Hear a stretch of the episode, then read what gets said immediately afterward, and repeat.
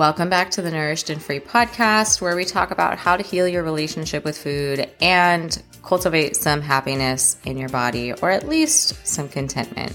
That's better than where we're usually at, right? Today, I want to talk about the three reasons that I've been seeing lately that women are not seeing progress in their relationship with food. Now, this can be clients of mine or women that I'm just talking to that are experiencing the hardship of hey, I feel so stressed with food, or I'm struggling with binge eating, or I continue to turn to food for every emotion you can imagine.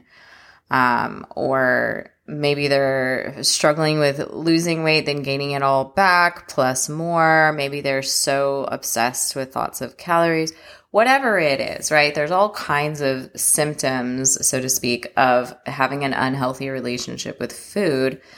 And I mean, if you're listening to this, I'm assuming that you're at the point where you're like, okay, I don't want to live like this anymore.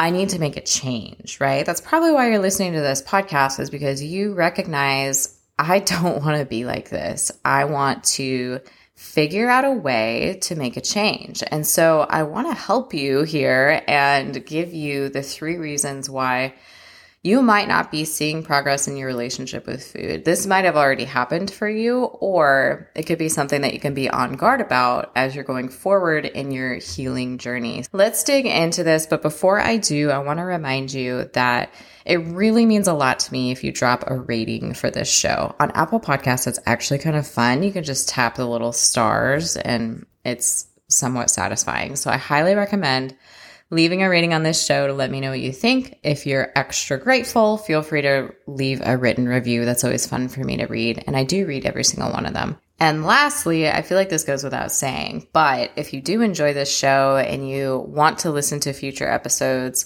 uh, such as I actually have an episode in the works about weight loss medications and my thoughts on that. I've been getting that requested a lot lately. So if you want to be sure to listen to that right when it drops, then be sure you follow my show and uh, you can hit that little plus button or whatever the button is on your platform of choice to be sure you never miss an episode. So Let's dig in. I want to talk about the first reason that I typically see when it comes to women not making progress in their relationship with food and what's happening. And really, what it boils down to is just a lack of awareness. Many of us are going through life on autopilot and no judgment if that's you. I think it's so easy to fall into that trap of just like going throughout your day, not taking notice of things. And one of the number one things I tell my clients, and they're probably sick of hearing it, is that awareness is a skill we have to cultivate. It doesn't come easily in a world where we're constantly getting all of this stimulus and messages, and we're having to be protective over what we give our energy to. And a lot of us have just gotten into the groove of not really giving our energy to anything because we're just so overwhelmed and overstimulated that we tap out and we go back into autopilot. Awareness is something that it's really easy to do when you're unplugged. But how many of us are truly unplugged, right? And so instead, you have to be really intentional about cultivating that skill in a world that we're always being stimulated and we always have things at our fingertips and screens in front of us and there's just a million things going on at once and we're always overwhelmed and stressed. You have to learn how to weave awareness in in that kind of life. And when we don't have awareness, the way that this affects our relationship with food is that we just simply don't know what we don't know right? Like, how are you supposed to know if the cause for your overeating is emotional if you don't even know that you're feeling emotions in the first place?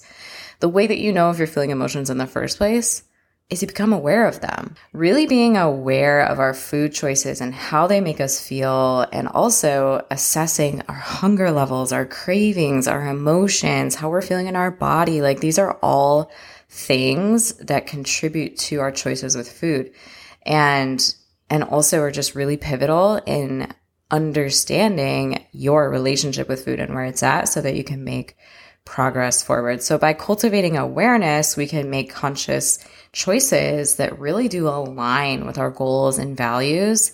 And that's when we start to see progress in our relationship with food, is when we have that skill really honed in.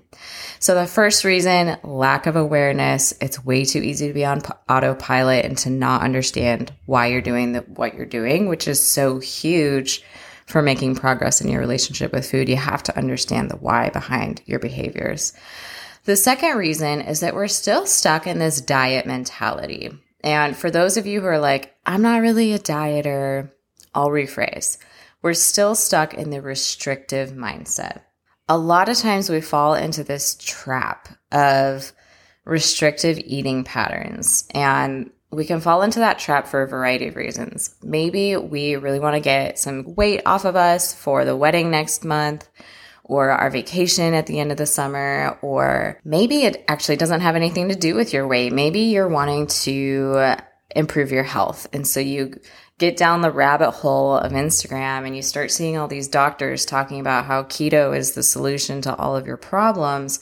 And so now we're restricting a ginormous chunk of the food that you usually are eating because you're trying to follow what this quote unquote expert has said is the best thing for your health. Or maybe you're restricting because you're actually, again, just feeling emotions. And so a way that you cope through the feelings that you have is by restricting food. It makes you feel more in control or whatever it is.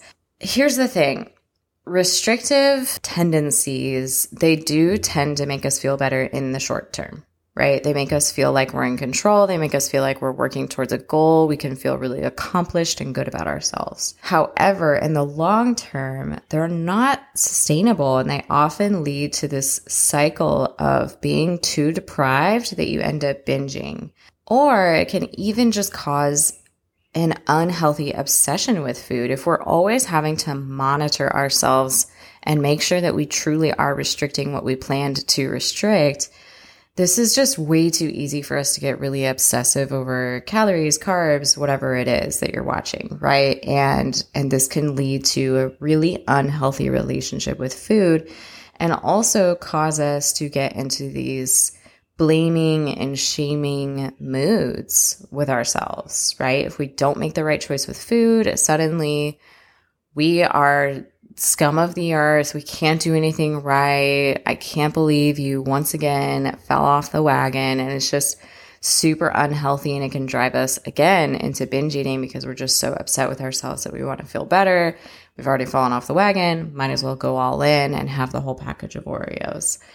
So having this restrictive mindset, it honestly, I think that there's there's rare cases where it's okay and it definitely works for that person, especially in the circumstance of a health condition.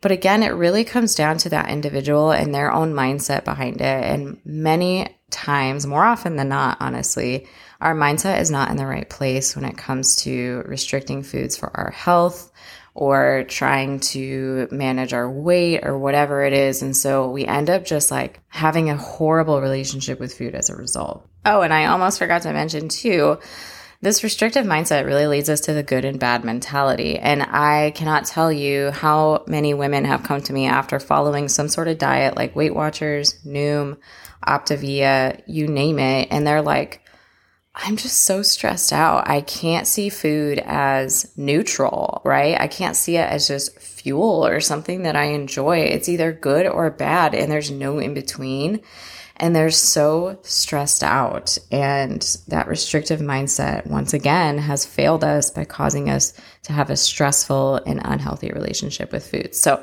the second reason we're not seeing progress with our relationship with food is that we're stuck in the diet mentality and the restrictive mindset. The third and final reason that you may not be seeing progress in your relationship with food is that you just might not be prioritizing it enough. And I want you to be so honest with yourself in this moment, wherever you are, whether you're listening in the car or while you're doing the dishes or on a run, whatever it is, ask yourself, do my actions support that this is a priority to me right now? Am I making time for this? Am I actively seeking answers? Am I doing what I can to make change? Or am I continuing to do the same stuff I've been doing for decades to try and fix this? And if I am, that's not really prioritizing making progress, right? Because if we keep doing the same thing over and over again and expecting different results, that's literally insanity, according to Einstein. and I'm not saying that you're insane, but it is so easy to fall into the trap of doing the same thing over and over again and thinking that at some point it's going to work, right? But if you've been doing it over and over again and it still hasn't worked, then sis, we got to take a new approach. You got to try something different. So ask yourself, what is the first step that somebody like me needs to take in order to see progress in their relationship with food? I think sometimes it's helpful to like distance yourself from it and not necessarily say like what do I need to do, but think about what would somebody in a position like me need to do. Sometimes it's easier, right? To think about what advice you would give to a friend versus what advice you give to yourself. And think about that, right? Like, think about a year from now. Are you going to be glad that you kept saying, I don't have time for this?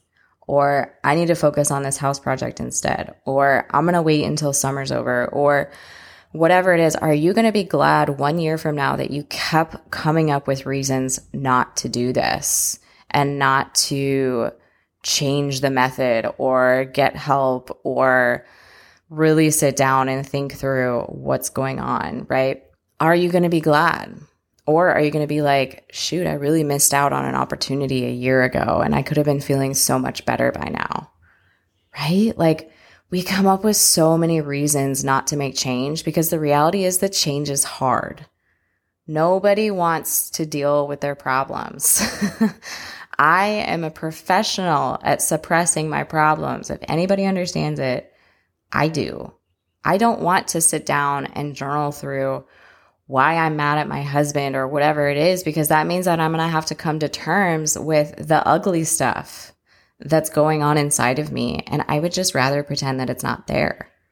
So, can we just be honest with ourselves that a lot of times we're scared of unearthing what that ugly stuff is behind our body image and our relationship with food and why we binge or emotionally eat or why we always feel like we need to be on another on a diet can we just be honest that it's scary and we come up with a million reasons not to do it and not to prioritize it? And that's okay. Guess what? That makes you human, right? Like change is hard and humans are notorious for not wanting to make change. But can we also be real about the fact that you can't expect things to get better if you don't make this a priority? Right? And then ask, how can I prove to my brain that this is a priority? Because the reality is that when we go from being the way that we are to wanting to make change, a lot of times that can be a big jolt to our brain. And so there's actually resistance there. There's resistance to make the change. And I mean, there's a reason why it is really hard to make changes because your brain is literally resisting it because it feels unsafe. So, what proof can you give to your brain that actually this is safe? For example, when women join my program, I make them share every single thing that goes well. I tell them all the time be sure you share your wins. Share your wins, share your wins, share the win. Tell us what's going well because what's happening when they do that is they are physically putting into the world by typing or whatever it is, that they are becoming the person they want to become. And that's data to their brain that's saying, okay, this is okay. This is achievable. And so they're giving their brain that data by putting it out in the world and saying, I can do this. I, in fact, I've already done it. And here's proof time, energy, finances, whatever it is, prove to yourself that this is a priority. I'm going to give you an example. If anybody has a reason to not make this a priority, it's my client. I'm going to share some details about her. So, for the sake of privacy, I'm going to change her name to Lisa. Lisa is a busy mom. She's got a toddler and she also is going through a season of grief right now. This time last year, Lisa lost her second daughter 22 days after she was born. This time of the year is going to be hard for her. In fact, it's the first anniversary since her daughter's passing. And so this is potentially going to be the hardest year. But do you know what she said on a group call the other day?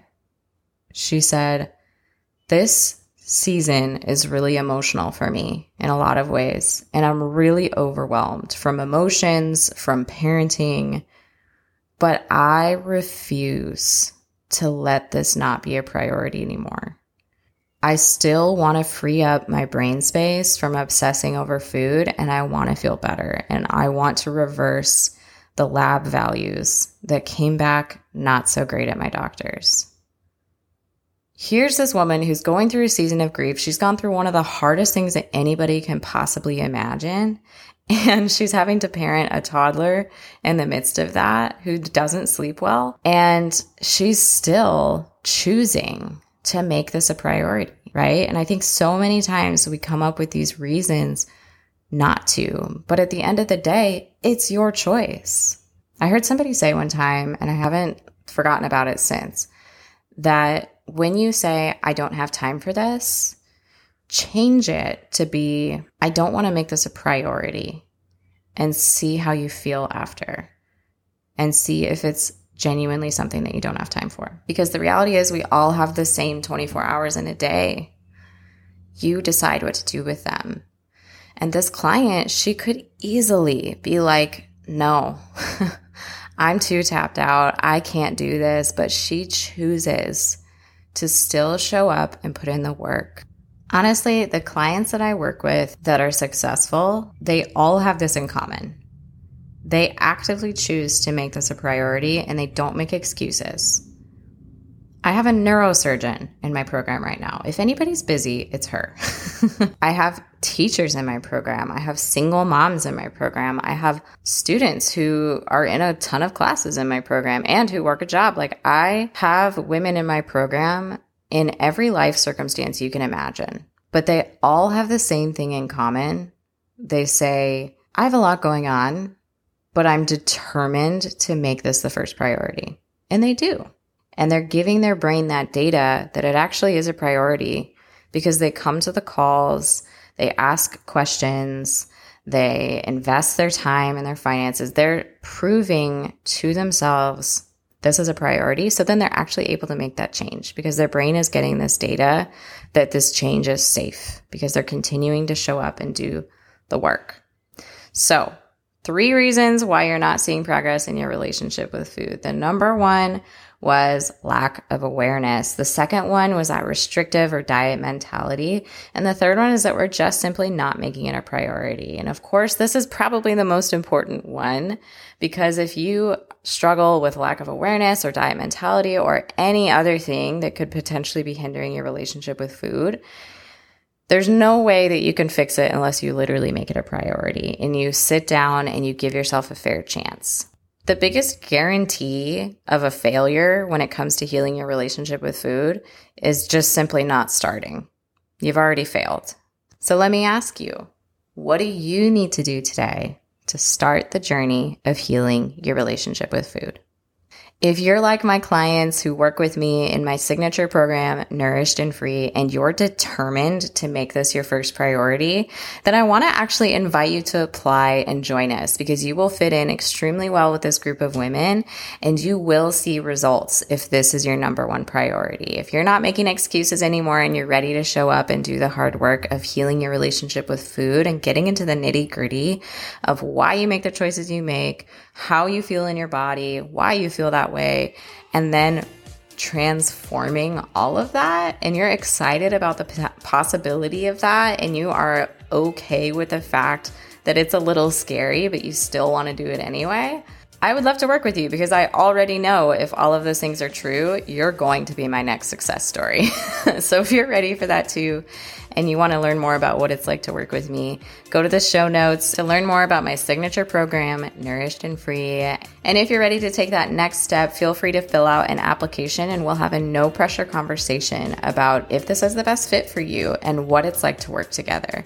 I can't wait to talk with you. If you loved this episode, let me know, and I'll see you soon for the next episode of the Nourished and Free podcast.